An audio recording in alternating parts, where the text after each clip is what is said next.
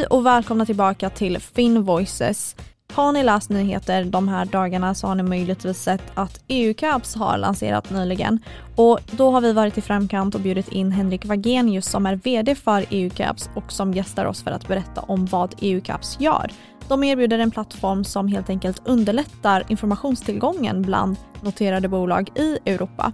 Så att vi får ta del mer av den. Vi pratar om varför det är så viktigt med kommunikation från bolagens håll gentemot aktieägare och kommer in i andra intressanta ämnen. Så att dröj kvar.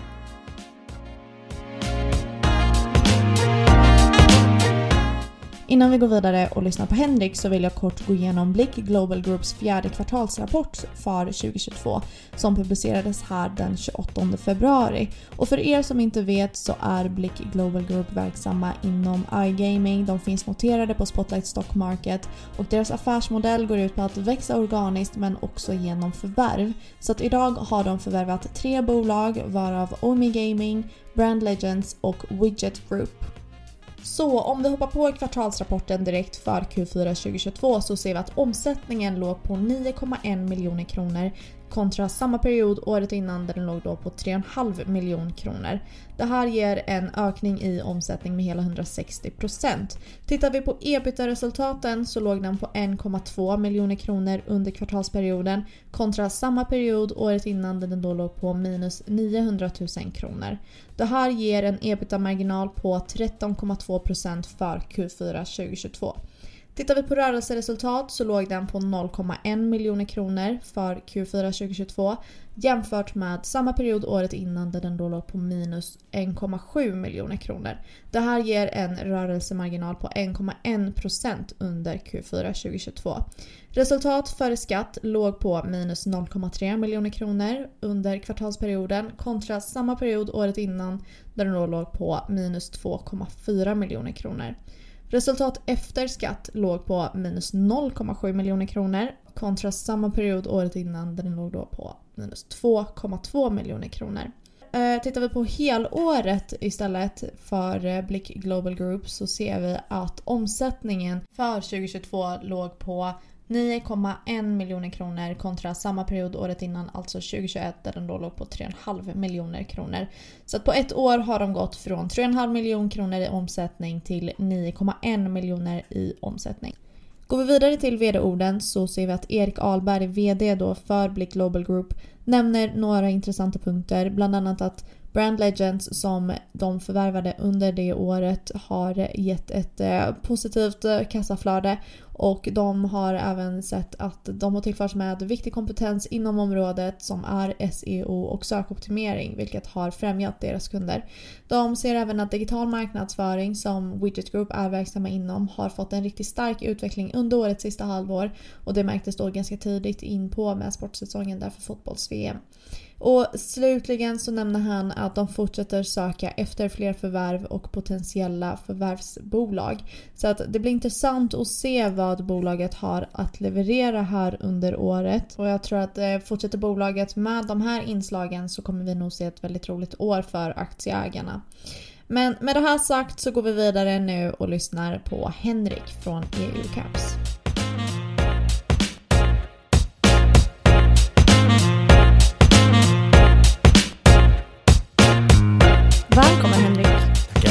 Kul att ha dig här. Tack så hjärtligt, kul att vara här. Kan du berätta lite kort om dig själv för våra lyssnare som inte vet? Henrik Wagenius heter jag. Jag är eh, vd för UCAPS och min bakgrund är från finanssektorn, framförallt och från IT. Kom till Stockholm 97 och började jobba inom IT-industrin på ett bolag som heter Spray. Och sen så har jag eh, varit lite i mediebranschen och sånt där och jobbat framförallt med IT och med finans. Eh, och eh, i början på 2000-talet, när kan det vara? 2010, 2011 så var jag med och drog igång en verksamhet i, eh, inom finans i England. Och vi startade upp en börs i England. Eh, egentligen ett danskt tillstånd men vi drog igång en börs där vi hade ungefär 120 bolag ungefär noterade. Mm. En småbolagsbörs. Finns den börsen kvar? Nej, den finns inte kvar. Och ja. det är väl en stor del till, till att UCAPS har kommit till.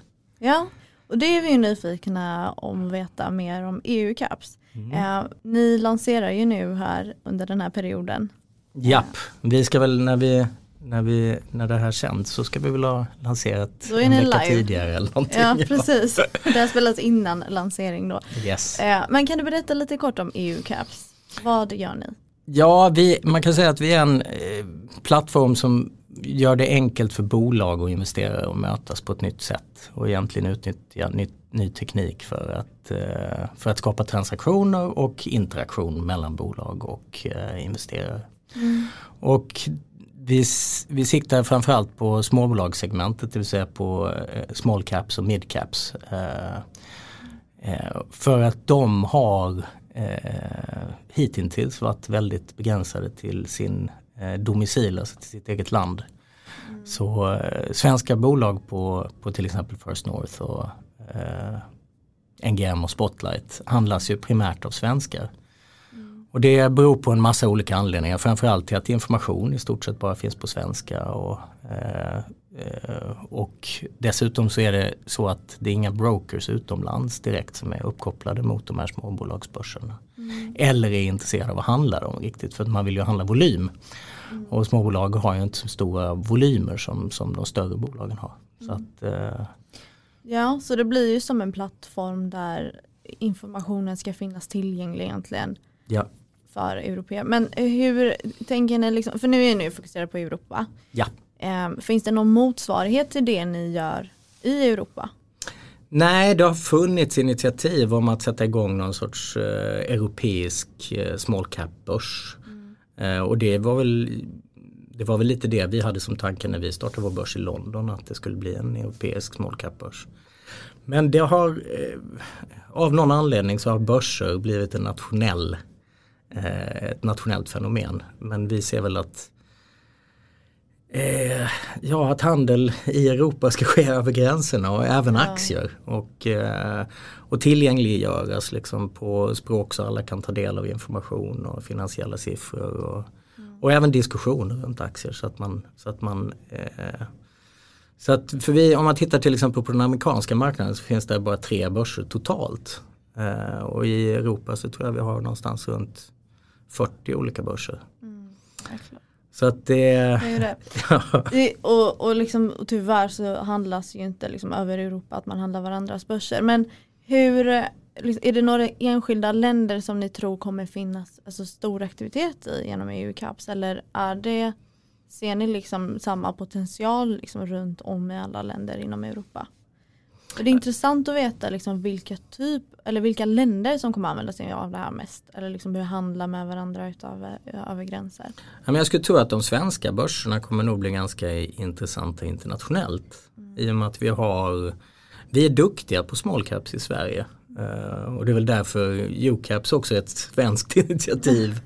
Eh, så att vi ser värdet av den här marknaden. Sen så är det, det finns ju mycket aktivitet på andra områden också. Om man tittar till exempel AIM i London, det är en stor börs. Man ser eh, eh, Euronext Growth i Paris och Euronext som har gjort stora initiativ nu och börjat köpa upp eh, småbolagsbörser. De äger bland annat, eh, de köpte bland annat AIM i Italien Mm. Som är den, alltså småbolagsbörsen i Milano. Och eh, de har ju köpt Oslo Börs och så vidare. Så att, mm. så att eh, Euronext är väl de som är störst totalt skulle jag säga antal bolag. Uh, I och med att det är samma bolag som driver ett antal börser. Sen så är ju Nasdaq duktig också, First North. Mm. Som har initiativ på de områdena där de, där de bedriver sina main markets. Uh, och sen så är ju AIM stor. Det är ju väldigt mycket ja. bolag som ligger på AIM. Men om vi tittar på själva EU-CAPS, för ni kommer erbjuda som en digital plattform. Ja. Och den kommer finnas i en appvariant. Det är en liksom plattformsoberoende eh, eh, funktionalitet. Så att man kan handla och man kan eh, bevaka och man kan analysera bolag. Dels från en app och dels från en desktop-variant. så att säga. Mm. Och den, den funkar ju, den, för vi tittar ju här lite på den innan, jag tycker ju den ser väldigt eh, användarvänlig ut på det sättet. Och skulle man, ja, ja, men jag tänker själv liksom, för jag har ju appar där jag är i princip beroende av dem. Och, för där får jag pushnotiser och håller mig uppdaterad hela tiden om vissa bolag. Mm. Och där kan man ju göra lite på samma sätt att man får pushnotiser och hela den delen. Men utöver det så planerar nu på att lansera som en handelsplattform då så som vi pratar om. Ja, alltså vi, eh, vi, vi tror att för att för att det ska bli fart i small cap-industrin eller i small cap, eh, på small cap-marknaden då behövs det ju dels då bättre information, det vill säga bättre IR, eh, lättare att komma åt data om de här bolagen. Mm.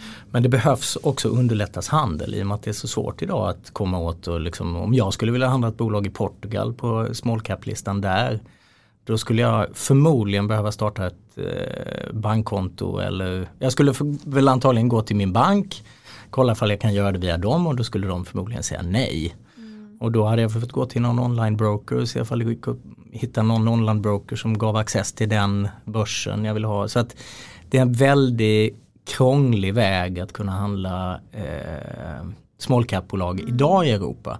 Det är inte så att det inte går. Du kan säkert lyckas med det. Det är komplicerat och dyrt. Mm. Så att vi känner väl att eh, för att hela marknaden ska få lite fart då behöver vi också se till att det blir enkelt för kunderna i hela Europa att få access helt mm. enkelt. Mm. Så att inte vi lämnar det i knät på dem när de har hittat de här jättespännande bolagen att de sen ska behöva ägna en månad till att försöka köpa dem. Ja, för jag tänkte också fråga dig liksom hur plattformen kommer att vara unik på sitt sätt att den är tillgänglig för både användare och företag.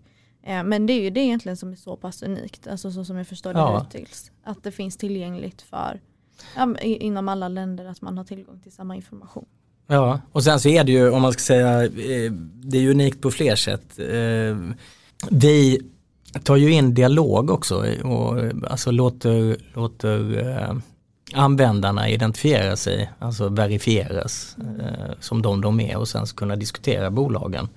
Och vi låter även bolagen prata med investerarna så att det blir liksom en kommunikationskanal både för investerarna mellan, mellan varandra så att säga och även för mellan. investerarna mot bolaget. Mm. Ja, båda hållen egentligen. Ja, så att det blir, eh, vad ska man säga, det är ju inga, det är ju inga nya saker, det går ju att, alltså det finns ju chattfunktioner, det finns eh, jo, men, men det är kombinationen här, ja, väl som är innovationen ja, i det här. För att här finns ju liksom, vi har ju forum där liksom aktieägare kan gå in och skriva. Men det, det krävs ju inte verifieringar på samma sätt. Nej. Och det är ju svårare för bolag att komma in där och svara på liksom investerarna. Så kan man underlätta det och kanske göra det också lite mer professionellt. Mm. Då tror jag verifieringen är en viktig del av det. Ja definitivt, vi har ju sett det. Alltså, UCAPS är ju eh, vad ska man säga, en vidareutveckling till en, av en app som heter Aktier. Eh, mm. Och eh, ja. deras innovation var ju just det här att, att eh, skapa ett forum eh, där användarna kunde, eller tvingades identifiera sig. Så att då för att förhindra pump and dump och, och, eh, och att man talar illa om bolag och så vidare. För att mm. det gör man ju i mycket lägre under, utsträckning om man, om, om man är identifierad som ja, sig själv. Precis, ja och det är där vi landar tillbaka att de här forumen som finns idag det är, det är ju hur många liksom anonyma som går in och skriver Exakt. skräp också. Ja. Och sen så är det utspritt så att det är kanske någon som har någon Discord och det är kanske någon som har någonting på Facebook. Och, eh, så att de här, de här forumen som finns nu de är inte samlade någonstans. Vår tanke är ju att det är bättre att de är samlade på samma ställe där bolagen är. Så att man i samband med att man tittar på bolag och gör en analys av bolaget så kan man också diskutera det och kan även då tagga bolaget så att bolaget själv mm. kan komma in och svara. Mm, eh, och, och, aktier, det som eh, e egentligen grundas vidare på, mm. hade, fanns ju, den var ju live tidigare. Mm. Eh, hur många användare fanns med därifrån? Vi har ungefär 30 000 användare i aktieappen. Ja, och de får ni med er nu idag då? Ja, de blir ju så att säga, aktieappen blir UCAPS-appen. Mm. liksom, vi går ju från att vara aktier ett eh, svenskt ord Även om det är stavat konstigt i appen. Så, så nu blir det UCAPS då, European Capital Systems eller någonting vad man ska kalla det. Ja. Så att, eh, så att det, det är en pan-europeisk, alltså vi inkluderar alla europeiska eh, small cap börser. Eh, och, eh, och vi släpper in alla investerare från hela världen. Inte USA till att börja med för att mm. då måste vi registreras via alltså deras skattemyndighet etc. Mm. Men det, vår tanke är väl att också amerikanska investerare ska få komma åt den i framtiden. Mm. Ja, men det är intressant, hur ser du på det behovet? För invest alltså, amerikanska investerare, deras small cap, alltså om man ska jämföra det med svenska small cap, då, mm. då är de inte ens i närheten av en notering. Eh, våra storbolag i princip är ju deras small cap. Så kan man se det. Så, kan man se det. så är det ju nästan. Men ja. eh, tror du att det kan finnas alltså, ett intresse därifrån från det hållet också att man får in amerikanska investerare? Det hade varit superintressant. Ja, alltså vi vill ju jättegärna ha in amerikanska investerare. Det är bara en, det är bara en vad ska man säga, en regulatorisk fråga och rapporteringsfråga och så vidare. Så att, eh, men tanken är väl att vi ska öppna för för alla i hela världen som tycker att våra bolag här i Europa är intressanta. Mm. Och målsättningen är att få tillväxt egentligen i uh, small cap-segmentet. Att de här bolagen ska kunna göra sig hörda och komma ut och möta en invester ett investerarkollektiv globalt istället för bara snacka med de som bor runt kvarteret. Ja, men vad har ni för verktyg som, kan, eller som används i plattformen som gör att synlighet för den här informationen från företagens håll eller bolagens håll, att de synliggörs på ett bättre sätt? Vilka typer av verktyg finns det som underlättar det? Alltså vi, eh, vi har ju tänkt framförallt på enkelhet och på att det ska vara kostnadseffektivt och enkelt för bolagen att själv kunna populera sina, sina sidor och, och berätta vilka de är och vad som gör dem unika. Så att eh, vi har en extremt enkel editeringsfunktion så att när, när ett bolag blir premium så att säga och kan gå in och lägga in data själv så har de edit-knappar och kan gå in och. Mm, berätta mer om vad de gör. De kan berätta om sina, sina produkter, sina affärsmodeller. Mm. Och är de ett investerings eller ett investmentbolag så kan de berätta vad de har för portföljbolag. Mm. Eh. Hur funkar det rent liksom, alltså tekniskt nu, det är en teknisk fråga nästan, men säg att ett företag gör en videointervju med ett bolag och, mm. och de vill publicera videon. Länkar de det då via UCAPS eller kan de publicera själva videon? Eh, jag är inte tekniker men jag vet att de kan göra både och. Ja. Så att de kan antingen lägga en länk eller så kan de eh, publicera, alltså mm. lägga upp en fil hos oss. Men den visas ju på sidan. Det kommer inte vara så att du klickar på en video och så kommer du till YouTube och tittar på den utan du tittar mm. på den hos oss. Ja, jo, men det tycker jag är ett bra koncept. Ja. För att Alltså är man inne där och liksom får informationen snabbt så vill man inte heller länkas vidare Nej. till 20 sidor utan att det ska finnas tillgängligt. Precis. Och det är väl också där man kommer in i enkelheten. Ja, tanken är ju att du inte ska, alltså när du ska analysera bolaget ska du inte behöva, och det är ju därför vi inkluderar nyheter och sånt också, för att du ska slippa ja nu har jag tittat på det här bolaget, det ser jättespännande ut. Nu får jag gå ut och googla nyheter om bolaget. Mm. Då ska mm. nyheterna finnas där också så att du kan gå in och titta på vad har skrivits om dem. Vad ska det inne press? i Google redan? I ja, alltså du är, du är i det här företagets mm. sida. Mm. Som vi kallar det eh, Company Profile Page. Och mm. där ska ju all information finnas om det här bolaget som du överhuvudtaget ska behöva för att fatta ett beslut. Mm, och vi pratade ju lite i början om ni har några liknande aktörer som gör det här idag. Men det finns det ju inte. Har ni några andra konkurrenter eller vet ni hur ni ska liksom vara en ledande aktör? Har ni en go-to-market plan? Ja, vi har en go-to-market plan och den, den bygger ju mycket på att vi, vi gräver där vi står. Alltså vi kör Sverige först eh, och vi har redan börjat omborda bolag eh, som premium i plattformen. Eh, men vi har ju ingen, alltså bolag kan dels spontan eh, alltså gå in själva och lägga in sig själva. Det är ju inte så, alltså i grunden i plattformen så ligger alla europeiska småbolag. Alltså mm. eller small caps då, noterade mm. bolag eller listade bolag i Europa. Ja de finns där. De finns där från dag ett. Mm. Så sen så kan de gå in och säga att det här är mitt bolag, jag vill ta över det, jag vill lägga till mm. data. Och det kan de göra själva. Så Men så som det finns nu för alla bolag, mm vad är det för information som finns tillgängligt då när inte bolagen själv eh, administrerar sidan?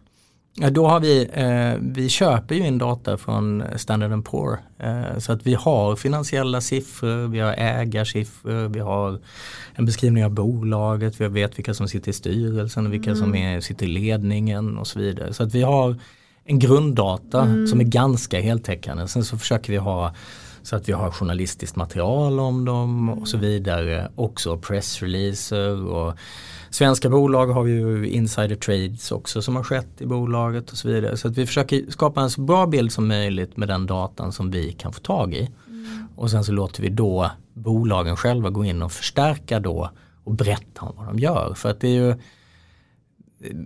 jag säga small caps är väl någonstans mitt emellan de här tekniska analysbolagen och crowdfundingbolagen. Mm. Så att ett, eh, en small cap måste nog mer gå in och förklara vad är det som får oss att ticka. Vad är det som är mm. speciellt med oss? Varför gör vi det här? Alltså gå in och lägga in lite kött och blod mellan mm. raderna i, i, i presentationen.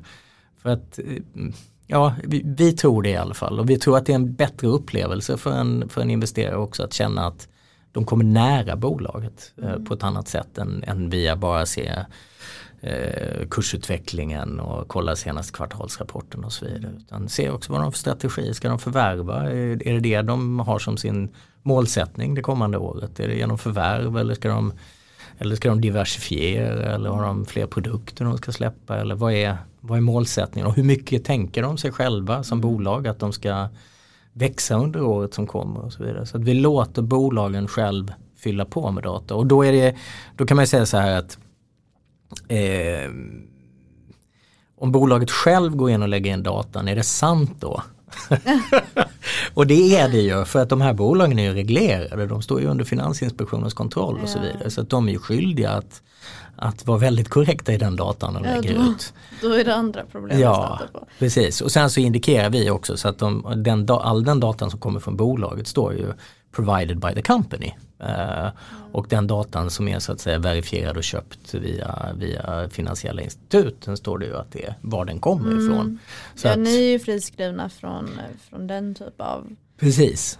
Felaktig info om det skulle ske då. Men ja. Exakt, så det är inte, vi vill ju inte heller, alltså, vi vill ju inte vara part i populeringen av bolaget mm. utan det är bolaget själv som ska göra det. För att vi kan ju inte hålla på och berätta om vad bolaget gör, även om vi gärna skulle göra det för att mm. få in mer data om det. Men det, men det är bara bolaget själv som kan lägga ut den datan. Det är för många bolag att ha koll på i så fall. Ja.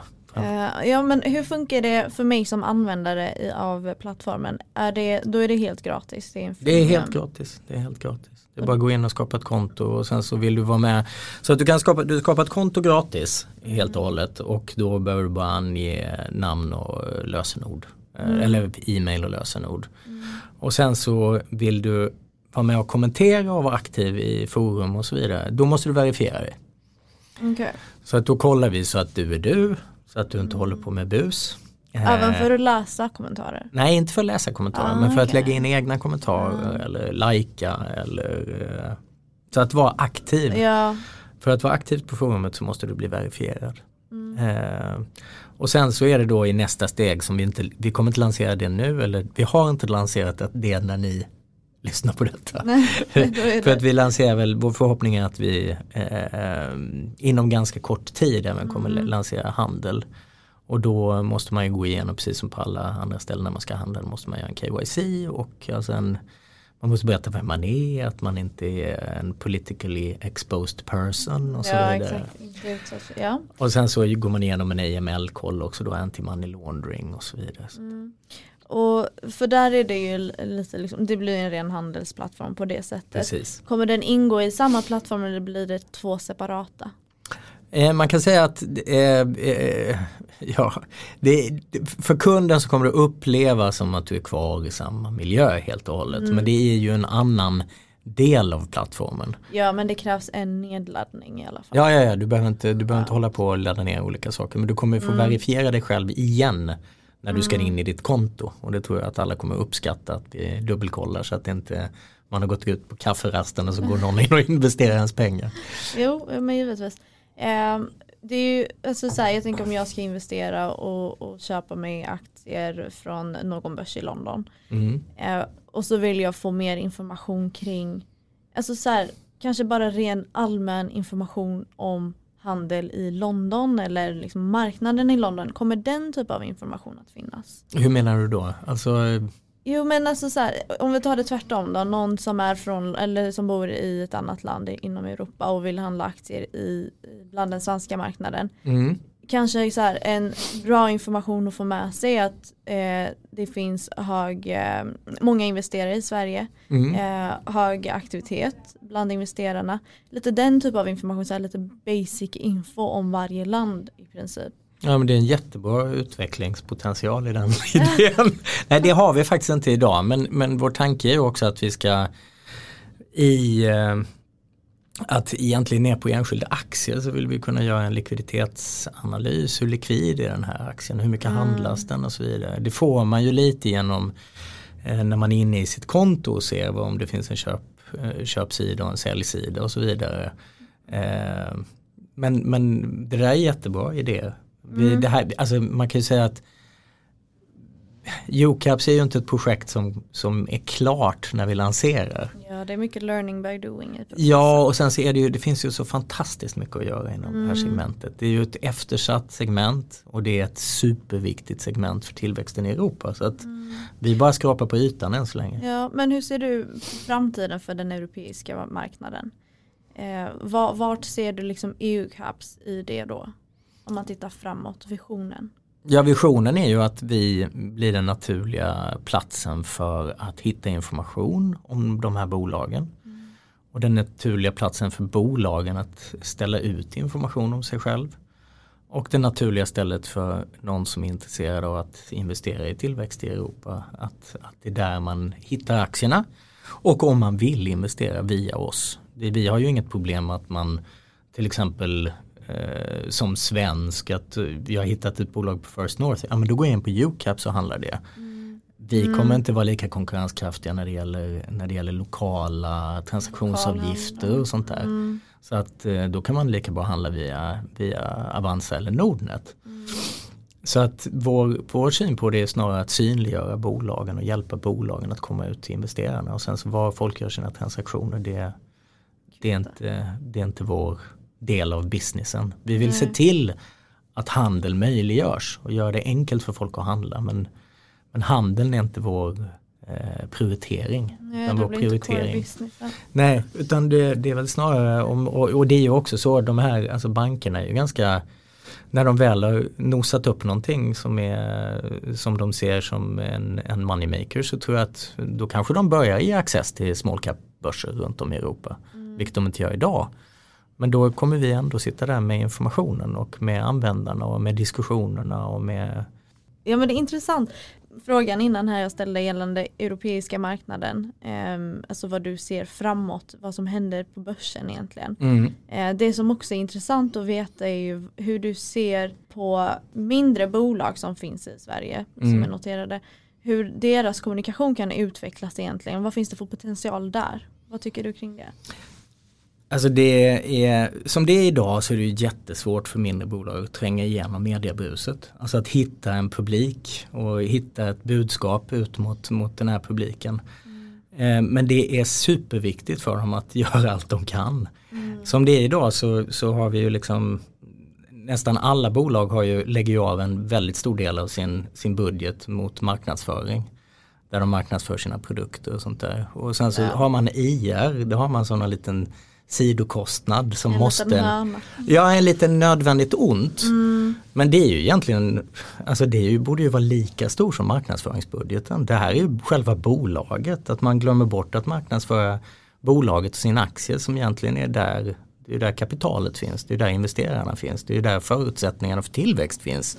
Förutom då att sälja sina produkter. Ja och det, alltså det, jag tycker nästan det kan vara en plikt gentemot aktieägare. Ja, Alltså att faktiskt också upprätthålla dem och liksom finnas där och, och kommunicera ut. Det känns ju, alltså bland småbolag, jag förstår att det är många som, att det kan vara kostnadsfråga men Mm. det, är det är ju den givna egentligen kostnaden som man ska räkna med i de typer av bolagen. För det är ju som du pratade om innan att de är ju, när, de, när det gäller så litet bolag så är det också ännu viktigare att förmedla vad är det vi gör, vilka är vi, varför sticker vi ut? ja. Alltså eh, ens egna liksom trigger och, och då är det ännu viktigare att vara ute där och kommunicera kring det.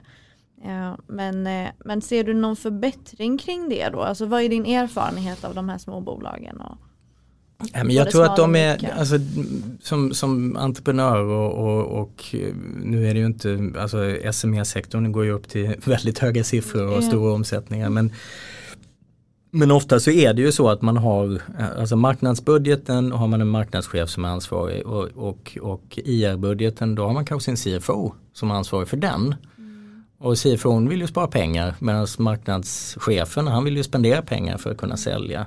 Så att det är lite, det, är en problematik i själva setupen att man inte ser det som en del av sin marknadsföring. Tycker jag. Mm. Sen så är det ju, jag förstår varför det är så idag. Mm. Men man har ju sett också att IR-budgetar eh, har ju gått upp. Alltså det är ju, folk börjar ju förstå att det här är att det här är viktigt för bolaget. Ja och framförallt liksom, den tiden vi har haft här nu bakom oss har väl fått många bolag att förstå vikten av att faktiskt vara ute och, och synas och höras. För syns man inte finns man ju inte. Nej exakt och sen så är det ju en fara också att om man inte har någon IR-kommunikation och sen så nu går det lite hål i marknaden här med lågkonjunktur och inflation och allting och sen så då plötsligt börjar man skrika på investerarna och känna känna vi ska göra en mm. företrädesemission. Och då, sen så har man inte sagt ett pip på sex månader. Så att det... Ja exakt och så, och så ser de hur mycket ljud ifrån sig som helst under teckningsperioden men så blir det Och sen blir det tyst. Knäpptyst, ja. ja. Så att det är viktigt att se det här som ett, som ett förhållande med, mm. med det är ju ens ägare, det är ju de som är det, är för, det är för dem vi det, jobbar. Ja, ja. Eh, och, det är för dem vi ska se resultaten. Ja, och det är där vi kan då i kristider och även när det går bra hämta mer pengar. Och då krävs det att man eh, är på hugget och ser till att dialogen är pågående och att mm. de, de ser vilka utmaningar man har och att de ser vad man, vad man gör för ansträngningar för att mm. nå sina mål. Och, Ja och, och alltså, nu med EU-CAP så då tycker jag att det är, alltså jag är helt övertygad om att det kommer vara en jättebra plattform för att bara göra den liksom, typ av information tillgänglig för mm. aktieägare. Bara det är ju supervärdefullt. För det kan vara en enskild IR-firma som sköter en viss del eller skapar content lite så som vi gör. Men mm. där vi ser värdet också det är ju liksom arbeta med, samarbeta med de aktörer som också gör den typ av information tillgänglig. Mm. Och att det faktiskt också syns och kommer ut. Mm. Ja, och det är också lite därför jag frågar hur lättillgängligt är den informationen som kommer finnas på EU-caps? Alltså kan man se videon där då är det ju superbra. Ja, så nej men allting är, allting, ska ju, allting är gratis och eh, helt tillgängligt. Mm. Och, mm, transaktionskostnaden för att handla ska vara så låg som den kan vara. Och vi vill ju mm. se till att få fart på, på tillväxten i Europa. Nu är vi i ett mm. läge där, där det verkligen behövs. Och det är ju lite, det är ju, det är många det är många bolag som drabbas hårt av eh, den här nedsvängningen i ekonomin som, som, som pågår nu. Mm. Eh, men för oss så känns det som att ja, men vi behövs ju nu mer än någonsin. Ja, liksom. ja, Komma ut till aktieägarna ja. och kunna berätta vad man gör för att de ska bli intresserade av att investera och kanske gå med i nyemissioner. Mm, precis, Nej, men jag skulle säga det att det känns ju om om man ska titta tidsaspekten, om det är någon gång man kommer behöva en sån typ av plattform eller att kunna nå till den typ av information och kommunicera ut så är det ju nu. Mm. Det är ju nu under de här hårda tiderna men då är det också att bolagen, det gäller ju för dem att vara kontinuerliga i det också. Exakt och sen så är det ju så att alltså, i, det är ju som en reklambyrå. Går det dåligt för bolaget så behövs det mer reklam och går det bra Precis. för bolaget så behövs det reklam för att det går bra. Ja. Så att, och det är ju samma sak med aktien. Alltså, kommunicera med sina aktieägare är någonting man ska göra hela tiden. Går det väldigt bra så kanske man behöver tillväxtkapital av den anledningen. Mm. Nu måste vi passa på att expandera, vi måste ha en större produktionslina och vi etc. Och sen när det går dåligt så behöver man kanske kapital för att man ska kunna brygga någonting eller, eller något liknande. Så att det är ju en, det är en vad ska jag säga, det är ett ganska konstant behov som ja. jag ser det. Och, ja. och, och det är ju egentligen helt knasigt att det inte går att handla aktier enkelt över landsgränsen och att det inte går att hitta information om bolag i Nej, Europa. Alltså när man tänker efter det känns ju lite så här, man är ju i 2023. Ja. Det känns som det, att man ska verkligen kunna göra det exakt. på ett smidigt sätt. Ja och varför ska jag behöva surfa runt på nyheter och surfa mm. runt på, sen på någon finanssajt mm. och sen på eh, leta efter pressreleaser och sen så kolla vilka sitter i styrelsen och vilka var de för bakgrund. Jag får gå till ja. LinkedIn och alltså det är ju det är, det är konstigt att det ja. ser ut som det gör. Eh, men det gör det. Tänker ni, alltså har ni funderat på om ni ska gå in i andra länder sen eller andra områden, typ Asien? Ja, vi fokuserar nu, vi fokuserar nu, kortsiktigt fokuserar vi på Sverige. Men i och med att vi redan har 30 000 eh, svenskar i plattformen så är vi ju ganska intressanta för småbolag i andra länder mm. nu för att svenskarna är ju ganska aktiva investerare också och tycker det är spännande med small cap. Så att, ja, så alltså bara i Norden så är det ju huvudstad. Exakt. Så att inledningsvis så kör vi Sverige, sen kör vi Europa och sen, så, ja, och sen så finns det ju, vi har ju ingen begränsning i Europa sådär legalt eller något sånt utan det är ju det är klart vi kan ha andra marknader än europeiska. Det är ju enkelt mm. med Europa i och med att vi har i och med att vi har samma finanslagstiftning i och med Mifid. Och, mm. men, men, eh, men vi inkluderar även till exempel England nu och de har ju lämnat EU. Mm. Men de är ju med i, i EA. I, ja. Precis, så att, och, och, vi inkluderar Schweiz och Norge och så vidare också. Ja, ja. Så att, eh, men spännande, det kommer bli kul att följa er resa. Tackar, tackar. Ja, men eh, kanon. Tack för att du var här Henrik. Det känns som att vi har fått en bra bild och vi nu har ni inte lanserat men jag ser fram emot lansering i alla fall. När ni yes. lyssnar på det här så är det lanserat. ja. Kanon, tack för att du var här. Tack själv. Och nu hörni kommer jag att gå igenom Diagonal Bios kvartalsrapport för Q4 2022 som publicerades här den 23 februari. Och för er som inte vet är Diagonal Bio ett biotechbolag som är noterade på First North Stockholm och fokuserar egentligen på att utveckla två produktfamiljer baserade på bolagets egna patenterade teknologiplattform. Det är både Panviral och Lamplify. Lamplify är ett testsystem som används för identifiering av genetiska markörer i det mindre reglerade marknadssegmentet medan Panviral är ett in vitro diagnostiksystem som används för att diagnostisera infektionssjukdomar. Går vi in här då på kvartalsrapporten för Q4 2022 så ser vi att bolaget inte hade någon omsättning under denna period jämfört med samma period året innan då bolaget hade en omsättning på cirka 150 000 kronor. Tittar vi på rörelseresultat så blev den minus 3,9 miljoner kronor under perioden jämfört med samma period året innan då den låg på minus 3 miljoner kronor. Tittar vi på resultat efter skatt så låg den på minus 4,2 miljoner kronor jämfört med samma period året innan då den låg på minus 3 miljoner kronor. Tittar vi på kassaflödet så låg den under perioden på 2,8 miljoner kronor jämfört med samma period året innan då den låg på minus 4,1 miljoner kronor. Så att här har vi fått ett eh, kassaflöde i bolaget.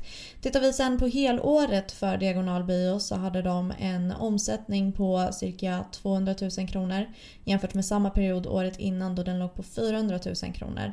Tittar vi vidare på väsentliga händelser under den här kvartalsperioden så ser vi bland annat att bolaget meddelade att de hade undertecknat ett royaltyavtal med OIM som är ett av Sveriges ledande produktutvecklingsföretag. Eh, de kommunicerade även ut utfallet för företrädesemissionen som eh, fick en täckningsgrad på totalt 70% av emissionsvolymen så att de tillfördes cirka 17,4 miljoner kronor före emissionskostnader. Går vi vidare och tittar på vd-orden från Jack Egelund Madsen som då är vd för Diagonal Bio så nämner han bland annat att licensavtalet som skrevs med OEM Sweden kommer att ge dem en del fördelar bland annat att de får bättre kontroll över sina tillverkningskostnader. Han nämner också att eh, kapitalet som de fick in här från företrädesemissionen kommer att eh, ge dem en bättre positionering för eh, kommersialiseringen som kommer ske här under 2023. Um, han säger också det att 2022 har lagt grunden för framtida samarbeten och att målen som sattes upp för 2022 också har uppnåtts. Vilket är väldigt positivt att höra med tanke på att bolaget nyligen kom ut med sina mål för 2023. Och då blir det intressant att se om bolaget lyckas fortsätta i samma spår och nå de målen också. Det blir intressant att följa bolaget som sagt. Tack för att ni lyssnade.